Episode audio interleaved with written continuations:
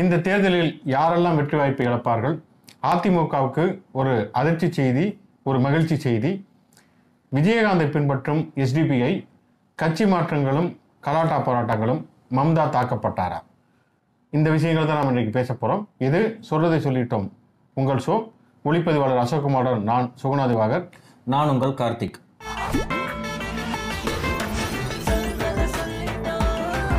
நம்ம வந்து வார வாரம் இந்த ஷோ ஒரு சட்டையரா அப்படிலாம் கொண்டு போகலாம்னு நினைச்சா கூட சில சமயங்களில் சில அசம்பாவிதங்கள் சில எதிர்பாராத. நிகழ்வுகள் துயரச் சம்பவங்கள் இதெல்லாம் நடந்தது. போன வாரம் நம்ம இது பார்த்துருந்தோம். ரெண்டு துயரமான சம்பவங்கள். அதிலிருந்தே இன்னும். மீளல.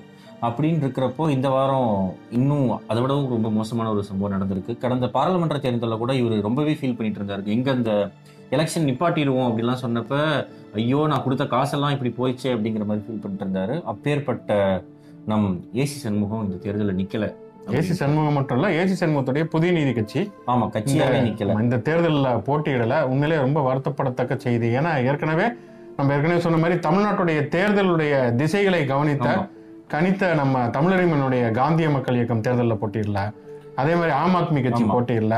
அதுக்கப்புறம் பார்த்தோம்னு சொன்னா இந்த தமிழ்நாட்டில் இருக்கிற ஒட்டுமொத்த ஊழலையும் கூட்டி பெருக்குவார் அப்படின்னு ரொம்பவே நம்பினது ஆம் ஆத்மி கட்சியை தான். அவரோட சின்னத்தின் மூலமா அவர் அவர் நிக்கலன்னு நிக்கல புதிய நீதி கட்சியை பொறுத்த வரைக்கும் பார்த்தோம்னா இது அதிமுக திமுக காங்கிரஸ் பிஜேபி இது எல்லாத்தையுமே கூட ஒரு பெரிய கட்சி. அந்த கட்சி வந்து நீங்க சொன்ன மாதிரி இந்த நாடாளுமன்ற தேர்தலில் ஏசி சண்முகம் நின்னப்ப அங்க காசு கொடுத்தாங்கன்னு சொல்லி நிப்பாட்டி வச்சிருந்தாங்கிறப்ப கதறி அழுதா அப்படி ரெண்டாவது அவர் கதறி எழுதப்போ வந்து ரஜினிகாந்த் வந்துருவாரு. ரஜினிகாந்த் வந்து வர்றதுக்கான பின்னணியில் ஏசி சண்முகம் இருந்தார் அப்படிங்கிற மாதிரி தகவல்கள்லாம் வந்தோம். ரஜினிகாந்த் வ- வரலைங்கிறப்ப உள்ள அழுகிறேன் வெளியே சிரிக்கிறேன் அப்படிங்கிற மாதிரி உள்ளுக்குள்ளேயே குமரி குமரி எழுதியிருந்தார்.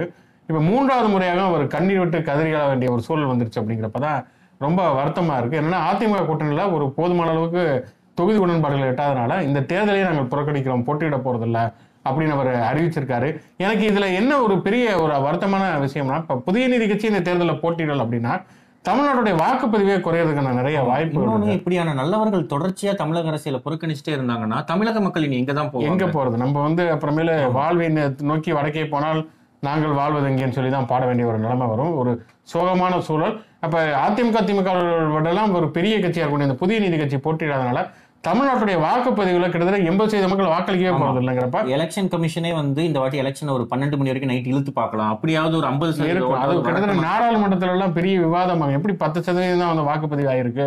ஏசி சண்முகத்தை எப்படியாவது வர சொல்லுங்க. அடுத்த தேர்தலாவது போட்டியிட சொல்லுங்க.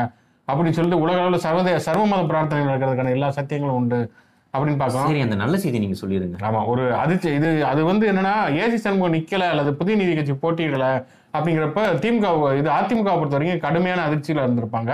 நம்ம கூட்டணியில வந்து ஒரு பெரிய வெற்றி வாய்ப்பு நம்ம இழந்துட்டோம்னு. ஆனாலும் வந்து அந்த அதிர்ச்சியை வந்து ஈடுகட்டக்கூடிய அளவிற்கு ஒரு மகிழ்ச்சியான செய்தியும் வந்திருக்குது அப்படிங்கிறது தான் அதிமுகவினருக்கு வந்து ஸ்வீட் கொண்டாடுகிற மாதிரியான விஷயம். ஏன்னா அந்த கார்த்திக் வந்து ஒரு கட்சி வச்சிருக்காரு. அந்த கட்சியோட பேர் என்னன்னு நம்ம கூகுளில் சர்ச் பண்ணாதான் நமக்கே தெரியும். ஏன்னா இது வரைக்கும் கிட்டத்தட்ட ரெண்டு மூணு தடவை மாத்திராரு. நாடாளு மக்கள் கட்சி முதல்ல ஃபார்வர்டு பிளாக்னுடைய தமிழ்நாடு தலைவராக இருந்தாரு. அப்புறம் நாடாளு மக்கள் கட்சி அப்புறம் அகில இந்திய நாடாளு மக்கள் கட்சி. கடைசி அவர் கட்சிக்கு வச்சிருக்கிற பேரு கொஞ்ச நாளா மாத்தாம இருக்கக்கூடிய பேரு மனித உரிமை காக்கும் கட்சி. என்ன ஆனார் அவர்? சந்திரமொழின்னு ஒரு பயங்கர ஒரு மகத்தான காவியம் நடிச்சார் அவரும் கௌதம் கார்த்திக்கும். அந்த படம் வந்து கிட்டத்தட்ட ஒரு முந்நூறு நாள் நானூறு நாள் ஓடி உலக அளவில் வந்து ஆஸ்காருக்கெல்லாம் பரிந்துரைக்கப்பட்டுச்சு. ஆனா என்னன்னா அதை கொடுக்கக்கூடிய அளவுக்கான தகுதி ஆஸ்கருக்கே கிடையாது அப்படின்னு சொல்லிட்டு கார்த்திக்கும் கௌதம் கார்த்திக் அதை வேணாம்னு சொல்லிட்டாங்க அந்த ஆஸ்கார் அவார்டெல்லாம் அதுக்கு பிறகு அந்த சந்திரமௌலி படத்துக்கு பிறகு வேற ஆளையே காணான்னு பார்க்கறப்ப தான் நேத்து வந்து மாஸ்கோட மாஸ்கா மாஸ்க் போட்டுட்டு ஒரு பூங்கொத்தை எடுத்துட்டு போய் எடப்பாடி பழனிசாமி கொடுத்து எங்களுடைய ஆதரவு வந்து உங்களுக்கு தான். அந்த அது என்ன கட்சி? இப்போ மனித உரிமை காக்கும் கட்சி. அந்த கட்சியினுடைய மறந்துட போறேன். என்னன்னா இப்ப ஒரு ரெண்டு மூணு பேர் சர்வே எல்லாம் முடிச்சிட்டாங்க. முடிச்சுதான் ரிசல்ட் சொல்லியிருக்காங்க. இதுக்கப்புறம் இப்ப கார்த்தி ஆதரவு சொல்லிட்டனால மீண்டும் சர்வேவை எடுத்துடலாம். ஏன்னா கார்த்தி. ஆதரவுனால சர்வே ரிசல்ட் எல்லாம் மாறும். ஆமா கார்த்தி ஆதரவு புதிய நீதி கட்சி தேர்தலில் போட்டியில்லைங்கிறப்ப கடுமையான ஒரு ஒரு பாதிப்புகளும் இன்னொரு ஒரு பக்கம் பிளஸ் இன்னொரு பக்கம் மைனஸ் எல்லாமே சேர்ந்து வரக்கூடிய வாய்ப்புகள் நிறைய இருக்குது. அப்ப கார்த்திக் தந்திருக்காருங்கிறப்ப நிச்சயம் வந்து ஒரு தமிழ்நாட்டுல வந்து இருநூத்தி முப்பத்தி நாலு தொகுதி இருந்தா கூட ஒரு நானூறு தொகுதியில் ஜெயிக்கக்கூடிய அளவுக்கான ஒரு வலிமை அதிமுக வந்துருச்சு அப்படின்னு தான் நம்ம சொல்ல முடியும். இன்னொரு பக்கம் இந்த ரெண்டு சைக்கிள்ல ஓட்டுவாங்கல்ல வண்டி. நம்ம தேமுதிக தேமுதிக மாதிரியே இன்னொருத்தரும் பண்ணிருக்காங்க போல எஸ்டிபிஐன்னு ஆமா. தேமுதிகவுடைய பாதையை வந்து எஸ்டிபி பின்பற்றி இருக்கு ஏன்னா தேமுதிகவுடைய பாதையை வேற யாருமே பின்பற்ற முடியாது. தேமுதிகவே பின்பற்றது கிடையாது. இப்பெல்லாம் வந்து அப்ப எஸ்டிபி பின்பற்றி இருக்கிறத நம்ம பாக்குறோம் தேமுதிக அதிமுக கூட்டணி விட்டு வெளியில வந்தோடனே மக்கள் நீதி மையத்தில் வந்து பொன்ராஜ் வாங்க வாங்க டீ சாப்பிட்டீங்களாண்ணா காபி சாப்பிட்டீங்களான்னு சொல்லி கூப்பிட்டாரு. அதை பத்தி பிரஸ் மீட்ல கமெண்ட் கேட்கிறப்ப அவர் என்ன சொல்லியிருக்காரு? "ஆ, நான் கூப்பிடலங்க. எங்க துணைத் தலைவர் கூப்பிட்டாரு. அதை நான் டிவி பார்த்து நான் தெரிஞ்சுக்கிட்டேன். நம்மளாம் டிவி பார்த்து பிக் பாஸ் தான் தெரிஞ்சுக்குவோம். பட் ஒரு கூட்டணிக்கு வந்து அழைப்பு விட்டதுங்கிறதையே ஒரு தலைவர் துணைத் தலைவர் அழைப்பு விட்டதை டிவி பார்த்து தெரிஞ்சுக்கிற அளவுக்கு ஓட முடியாம ஒளிய முடியாம அந்த கட்சி இருக்குங்கிறப்ப அவங்க அழைப்பு விடுத்தாங்க. ஆனா அவங்க வந்து அமமுகவோட பேச்சுவார்த்தை நடத்திக்கிட்டு இருந்தாங்க. கடைசி வரைக்கும் பெரிய அளவில் உடன்பாடு எட்டப்படல அதனால தனித்து நிற்கிறது அந்த மாதிரியான தகவல் வருதுன்னு இது ஒரு பக்கம். ஆனா என்ன ஆமாம் மக்கள் நீதி மையம் தான் அழைப்பு விடுச்சே தவிர இவங்க வந்து அதை பேசுன மாதிரி தெரியல. அமமுகவோட தான் பேச்சுவார்த்தை நடத்துறது தேமுதிக. அது என்னமோ வேற வேற ஏதோ ஒரு பெரிய தப்பு பண்ணிட்ட மாதிரி உறவினர் கட்சியோட பேச்சுவார்த்தை நடத்திட்டாங்க. பிரேமலதாக்கு உடல்நிலை சரியில்லையா அது என்னன்னு தெரியல மட்டும். ஆனா எஸ்டிபி வந்து நீங்க பண்ணலன்னா அதை நாங்க பண்ணி அப்படின்னு சொல்லிட்டு மக்கள் இது மையத்தோடையும் வந்து பேச்சுவார்த்தை நடத்தினாங்க. அவங்க சில தொகுதிகளை தரப்போறாங்க. அப்படின்னு தகவல் வந்தப்ப திடீர்னு பார்த்தா அமமுகவோட எஸ்டிபி பேச்சுவார்த்தை அப்படின்னு வந்தது. அதுக்கப்புறம் அமமுகவோடய பேச்சுவார்த்தை நடத்தி அவங்க வந்து தொகுதிகளை வாங்கியிருக்காங்க. என்னன்னு எனக்கு தெரிஞ்சு எஸ்டிபி ஒரு பத்து சீட் தான் கேட்டிருப்பாங்க. மக்கள் நீதி இல்ல இல்ல கூடாது கூடாது. நீங்க வாங்கினா இருபது முப்பது தான் வாங்கணும்.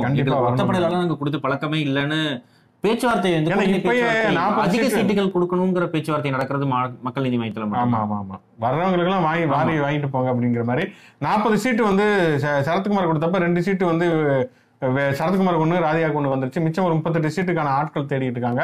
அதாவது பரவாயில்ல இவங்க இந்திய ஜனநாயக கட்சியில வந்து பச்சைமுத்துக்கு மட்டும் தான் சீட்டே வச்சிருப்பாங்க பச்சைமுத்து ரவி பச்சைமுத்துக்கு. அதுக்கப்புறமேல ஆட்கள் தேடுறாங்க வந்து. அதனால வந்து யாராவது இந்த தேர்தலில் எம்எல்ஏ ஆக விரும்ப விரும்புறீங்களோ அல்லது விரும்பலையோ. அவங்க வந்து இந்த கட்சிகளுக்கு நீங்க விண்ணப்பிச்சீங்கன்னா அவங்க வந்து வேட்பாளராக அறிவிக்கிறதுக்கான வாய்ப்புகள் உண்டு. அதாவது இப்ப இந்த டூயல் சிம் போன்லாம் இருக்கும். அதுல வந்து ரெண்டு சிம்லயும் ஒரே நேரத்துல பேசக்கூடிய ஒரு த தகுதி ஒரு திறமை பிரேமலதாக்கு மட்டும் இருந்துச்சு. இப்ப எஸ்டிபிஐக்கு வந்திருக்குன்னு நினைக்கிறப்ப பயங்கர மகிழ்ச்சியா இருக்குது. சரி எஸ்டிபிஐ பண்ண மாதிரி கூத்து இன்னொருத்தரும் பண்ணியிருக்காரு. நம்ம வந்து அதிமுக இருந்த ராஜவர்மன். என்னன்னா காலையில வரைக்கும் அதிமுக இருந்தவர் எப்ப நீ எனக்கு சீட்டு தரலன்னு தெரிஞ்சோ இதுக்கப்புறம் நம்ம கட்சியில இருக்க விரும்ப மாட்டேங்கிற மாதிரி ஜம்ப் அடிச்சிருக்காரு போல. அதாவது அதிமுக ஒருத்தர் அமமுக போயிருக்காரு. அமமுக ஒருத்தர் பிஜேபிக்கு போயிருக்காரு. இப்படி பல அதாவது இந்த வ- வன்னுமுருகன் காமெடி மாதிரி. இருந்த இடத்துல இருந்தே வந்து கட்சி மாறக்கூடிய தகுதியும் திறமையும் அவங்களுக்கு தைரியமும் இருந்திருக்குது. ராஜவர்மன் இந்த சாத்தூர் தொகுதியினுடைய எம்எல்ஏ அவர் தான் ராஜேந்திர பாலாஜி வந்து ஏற்கனவே வந்து இவர் வந்து பொதுவெளியிலேயே பயங்கரமான குற்றச்சாட்டுலாம் வச்சிருந்தாரு. அவருக்கு நேற்று பார்த்தா வேட்பாளர் பட்டியல் முந்தானத்து வேட்பாளர் பட்டியலில் இடம் இல்லை அப்படிங்கிறப்ப சாத்தூர்னாலே வந்து உங்களுக்கு பயங்கர காரமா இருக்கும் தானே வந்து. அப்ப ராஜவர்மன் வந்து காலையில போய் அமமுகல சேர்ந்தாரு. அதுக்கப்புறம் சாயந்தரமே வந்து அவருக்கு சாத்தூர் தொகுதியிலேயே சீட்டு கொடுத்துட்டாங்க. செந்தில் அவர் அதிமுக இருக்காரா அமமுக இருக்காருன்னே தெரியாம அந்த நடிகர் செந்தில். ஆமா. ரெண்டுல ஒண்ணு இங்க இருக்கு. அவர் வந்து கடந்த இருபது வருஷத்துல சினிமால பெரிய காமெடி எதுவும் பண்ணல. ஆனா கட்சியில சேர்ந்ததுல இருந்தே காமெடி மேல காமெடியா தான் பண்ணிட்டு இருந்தா ஆமா, கட்சியில சேர்ந்தது இருந்தது எல்லாமே காமெடி தான் வச்சுக்கலாம் இப்ப வந்து பாஜக சேர்ந்திருக்கேன்னு சொல்லிட்டு பாஜக தான் உள்ளதுலயே நல்ல கட்சி. பாஜக தான் ஊழலை ஒழிக்கும் அப்படிலாம் சொல்லிட்டே இருக்கா அப்படி. யாராவது தப்பு பண்ணா பாஜக தான் தட்டி கேட்கும். இது வரைக்கும் இருந்த கட்சியெல்லாம் ஊழல் ஒழிக்கிற கட்சின்னு நம்பிதான் அவர் இருந்திருக்காரு. என்ன அதாவது ஜெயலலிதாவுடைய அதிமுக சசிகலாவுடைய அமமுக எல்லாம் நம்பி இருந்திருக்கா அப்படி. பட் ரெண்டுல ஒண்ணு இங்க இருக்கு இன்னொன்னு இங்க அதானே அதுங்கிற மாதிரி.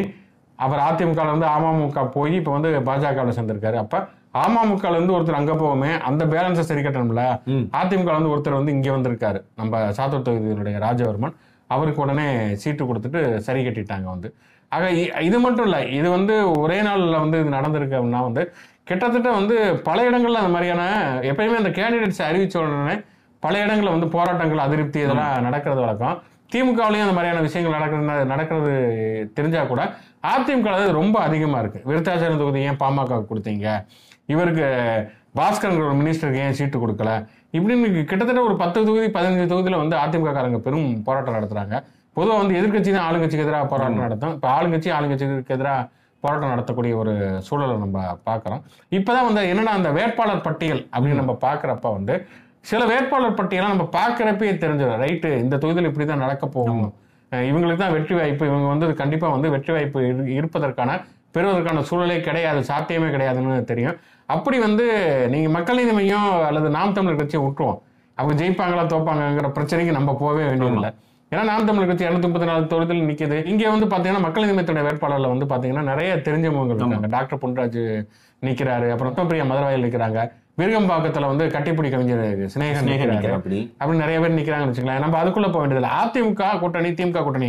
அதுல எடுத்து பார்த்தோம்னா எனக்கு ஒரு அஞ்சு தொகுதிகளை வந்து இப்பயே ரிசல்ட் கிட்டத்தட்ட தெரிஞ்சிருச்சு. யார் யாரெல்லாம் வெற்றி வாய்ப்பு இழப்பார்கள்னு முதல் தொகுதி சேப்பாக்கம் வச்சுக்கோங்களேன். சேப்பாக்கம் தான் ரொம்ப பரபரப்பா பேசிட்டு இருந்தாங்க ஏன்னா திமுக இருந்து உதயநிதி ஸ்டாலின் நிக்க போறாரு. அப்படிங்கிறப்ப வந்து உதயநிதி ஸ்டாலின் நிக்க போறாரு அப்படின்னு நேத்து சொல்லுவாங்க. இல்ல இல்ல அவர் நிக்கலையா அப்படின்னு மறுநாள் சொல்லுவாங்க. இல்ல இல்ல கன்ஃபார்மா நிக்கிறாருன்னு வந்து அதுக்கடுத்த நாள் சொல்லுவாங்கன்னு ஓடிக்கிட்டே இருந்தது. ஆனா என்னன்னா இங்க பிஜேபி தரப்புல இருந்து என்னன்னா உதயநிதி நிக்கிறா நிக்கல. குஷ்பு கண்டிப்பா நிப்பாங்க அப்படின்னு சொல்லிட்டு அவங்க காலையில பார்த்தோம்னா காலையில எந்திரிச்சு பீச்ல வாக்கிங் போயிட்டு அப்படியே ரத்னா கஃபேல காபி சாப்பிட்டுட்டு ட்ரிப்ளிகன்ல இன்னொரு சேப்பாக்கம் தொகுதிக்கான தேர்தல் பொ- பொறுப்பாளர் வர குஷ்பு தான் சொல்லியிருந்தாங்க. சரி அப்ப வந்து இது கன்ஃபார்ம் தான் அப்படிங்கிற மாதிரி தான் இத்தனை நாளா குஷ்புவும் நம்பியிருந்தாங்க நாமளும் நம்பியிருந்தோம். அது அப்படியே தொகுதிக்குள்ளேயே சுத்திக்கிட்டு இருந்தாங்க. டீ சாப்பிட்றது டிஃபன் சாப்பிட்றது பிரியாணி சாப்பிட்றது மீனவர்களுக்கு மீன் கொடுக்கறது போஸ் கொடுக்கறது அப்புறம் சின்ன சின்னதாக டான்ஸ் ஆடுறது இந்த மாதிரிலாம் பிரச்சாரம் பண்ணியிருந்தாங்க.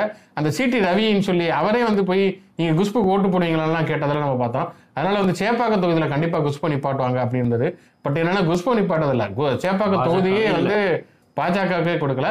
பாட்டாளி மக்கள் கட்சிக்கு அங்க கொடுத்துருக்காங்கிறப்ப திமுக வந்து உதயநிதி நின்னாலும் நிக்காவிட்டாலும் கூட அது வந்து ஒரு திமுகவுக்கு ஒரு வலுவான தொகுதி. ஏன்னா கருணாநிதியுடைய தொகுதி ஜே அன்பழகன் தான் இறக்குறப்ப அவர் இறக்குறப்பையும் வந்து சேப்பாக்கம் தொகுதி எம்எல்ஏ அப்படிங்கிறப்ப பாட்டாளி மக்கள் கட்சிக்கு அங்கே ஒரு பெரிய வேறு அடிப்படையே இல்லைன்னு தான் சொல்ல முடியும். எனக்கு ஸ்ப்ரெட்ஷீட்ல என்டர் பண்றப்போ பாமா பாஜகன்னு என்டர் பண்றதுக்கு பதிலா பாமகன்னு தப்பா என்டர் பண்ணிட்டாங்கன்னு நினைக்கிறேன். பாஜக போட்டிட்டா கூட அங்கே ஜெயிக்குமான்னு உறுதியும் கிடையாது வச்சுங்களேன் பாமகங்கிறப்ப கிட்டத்தட்ட அதுக்கான வெற்றி வாய்ப்பே இல்லை அப்படின்னு தான் சொல்ல முடியும். அப்போ வந்து சேப்பாக்கம் தொகுதியை பொறுத்த வரைக்கும் அங்கே பாமக வந்து வெற்றி பெறுவதற்கான வாய்ப்புங்கிறது ரொம்ப ரொம்ப குறைவு அப்படின்னு தான் சொல்ல முடியும். அதாவது பாஜக எதிர்பார்த்த அந்த சேப்பாக்கம் தொகுதியை பாஜக கொடுக்காம பாமக கொடுத்துறாங்க அப்புறமேல் வந்து பாஜகவுக்கு வந்து ஆயிரம் உலக தொகுதியை கொடுத்துருக்காங்க. சேப்பாக்கம் தொகுதியை கூட பார்த்தீங்கன்னா முஸ்லீம்கள் இருக்காங்க மீனவர்கள் இருக்காங்க வேற வேற பிரிவினர் இருக்காங்க. முஸ்லீம்கள் ஓரளவு கணிசமாக இருந்தாலுமே கூட.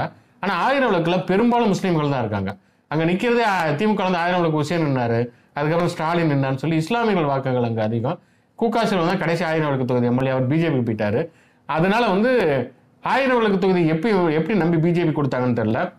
முஸ்லீம்கள் அதிகமாக வாழக்கூடிய அந்த தொகுதியில் பிஜேபி ஜெயி ஜெயிக்கிறதுக்கான வெற்றி வாய்ப்புகள் கிட்டத்தட்ட இல்லைன்னு தான் சொல்ல முடியும். அப்போ ரெண்டாவது தொகுதியும் அதிமுக கூட்டணியில் அடிதான் சொல்ல முடியும். மூணாவது இது கிட்டத்தட்ட உறுதினே சொல்ல முடியும். திண்டுக்கல் மாவட்டத்தில் ஆத்தூர் தொகுதி இருக்கு இல்லையா? திண்டுக்கல்ல வந்து ரெண்டு மாவட்ட செயலாளர்கள் கிழக்கு மேற்கு மாவட்ட செயலாளர்களை ஐ பெரியசாமி ஒட்டஞ்சத்திரம் சக்கரபாணி. இவங்க ரெண்டு பேருமே தொடர்ச்சியா ஜெயிச்சுக்கிட்டே தான் இருப்பாங்க. ஆத்தூரை பொறுத்த வரைக்கும் ஐ ஒரு பெரிய செல்வாக்கு இருக்கு. அதுக்கு எதிராக அதிமுக வந்து ஒரு ஒரு பலமான கேண்டிடேட் போட்டியிடுவார் அப்படின்னு பார்த்தா அதை பாமக கொடுத்தாங்க. திண்டுக்கல்ல பொதுவாகவே நாடாளுமன்ற தொகுதியில சட்டமன்ற தொகுதிகளில் வந்து இருக்கட்டும் அல்லது நாடாளுமன்ற தொகுதியில இருந்துக்கட்டும் பாமக ஒரு முறை கூட ஜெயிச்சதா வந்து வரலாறே கிடையாது. அப்படி இருக்கிறப்ப வந்து ஆத்தூர்ல வந்து பாமக கொடுத்து அங்க கவிஞர் திலகமாமாவை போட்டி போட வச்சிருக்காங்க. அவங்களுக்கு வந்து பட்டிவனம்பட்டி ஏதோ ஒரு வகையில் சொந்தங்கிறதுனால வந்து அதை கொடுத்துருக்காங்க போல இருக்கு. அங்கேயும் ஐ பெரியசாமி வெற்றி வாய்ப்பு பெறுவதற்கு பெரிய அளவில் வந்து ஒரு சாத்தியம் இருக்குது. பாமக அங்கே தூக்கிறதுக்கான வாய்ப்புகள் தான் அதிகம் அப்படின்னு சொல்லலாம். அப்படி இந்த பக்கம் வந்தீங்கன்னா கும்பகோணம் இருக்கு இல்லையா. கும்பகோணத்துல மூவேந்தர் முன்னேற்ற கழகம் டாக்டர் சேதுராமனுக்கு கொடுத்துருக்காங்க. அவருக்கு ஏதாவது சவுத்துல கொடுத்துருந்தாங்கன்னா கூட ஏதாவது ஒரு வாய்ப்பு இருந்திருக்கும். கும்பகோணத்துல வந்து அவங்க அந்த மூவேந்தர் முன்னேற்ற கழகத்துக்கான கட்சியோ இல்ல அவங்க கட்சிகளுக்கான அடிப்படைகளோ அதுல இல்லைங்கிறப்ப அதுவுமே ரொம்ப சிரமம். அப்ப திமுக கூட்டணிக்கு கிட்டத்தட்ட நாலு தொகுதி வந்து கன்ஃபார்ம்னு சொல்லிட முடியும். சேப்பாக்கம் ஆயிரம் விளக்கு திண்டுக்கல் ஆத்தூர் மற்றும் கும்பகோணம். அதே மாதிரி வந்து திமுக கூட்டணியில் பார்த்தீங்கன்னா இந்திய யூனியன் முஸ்லீம் லீக் இருக்குல்ல அவங்களுக்கு மூணு தொகுதி கொடுத்துருக்காங்க. மூணுமே அவங்க அதிமுக வைத்து நிற்கிறாங்க அதுவே கொஞ்சம் ட- கஷ்டமான விஷயம் தான். அதிமுகவுக்கு வந்து ஒரு பெரிய அரசியல் கட்டமைப்பு இருக்குது பணபலம்லாம் இருக்குங்கிறப்ப இவங்க எப்படி ஜெயிப்பாங்கன்னு. அதில் கூட பார்த்தீங்கன்னா வாணியம்பாடி கடையநல்லூர் ரெண்டுமே இஸ்லாமியர்கள் அதிகம் இருக்கிற தொகுதிங்கனால அங்கே கூட ஜெயிக்கிறதுக்கு வாய்ப்பு இருக்குது ஆனால் சிதம்பரம் கொடுத்துருக்காங்க. சிதம்பரத்தில் வந்து இந்திய யூனியன் முஸ்லீம் லீக் எப்படி ஜெயிக்கும்னு தெரில அங்கே கிட்டத்தட்ட அதிமுக வந்து வெற்றி வாய்ப்பு உறுதி அப்படிங்கிற மாதிரியே நம்ம இன்னொன்னு மூணுமே எப்படி உங்களுக்கு இதா கொடுக்க முடியும்? கிங்கா கொடுக்க முடியும்? மூணு மூணு சீட்டு போட்டோம்னா இல்ல ரெண்டு கிங்க ஒரு ஜோக்கருங்கிற மாதிரி தானே கொடுப்பாங்க. அது மாதிரி ஒரு சிதம்பரம். அதுல ரெண்டு கட்சியுமே தெளிவா இருக்காங்க. அதிமுகவும் சரி திமுகவும் சரி.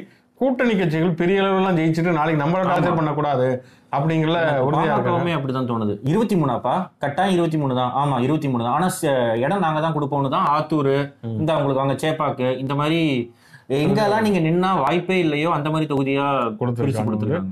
இன்னொன்னு வட மாவட்டங்கள்லாம் அவங்க பெரும்பாலும் கேட்பாங்க. அதுக்காக இருபத்தி மூணு தொகுதி வட மாவட்டங்களை கொடுக்க முடியாது இல்லையா இவங்களும் கொஞ்சம் இடங்கள்ல ஜெயிக்கணும் அப்படிங்கறதுனால அந்த மாதிரியான பிரச்சனைகள் போய்கிட்டு இருக்கிறத நம்ம பார்க்குறோம்.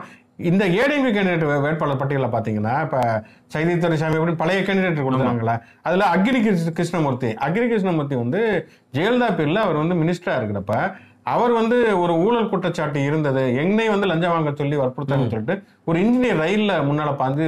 சூசைட் பண்ணிட்டார். முத்துக்குமாரசாமின்னு சொல்லி.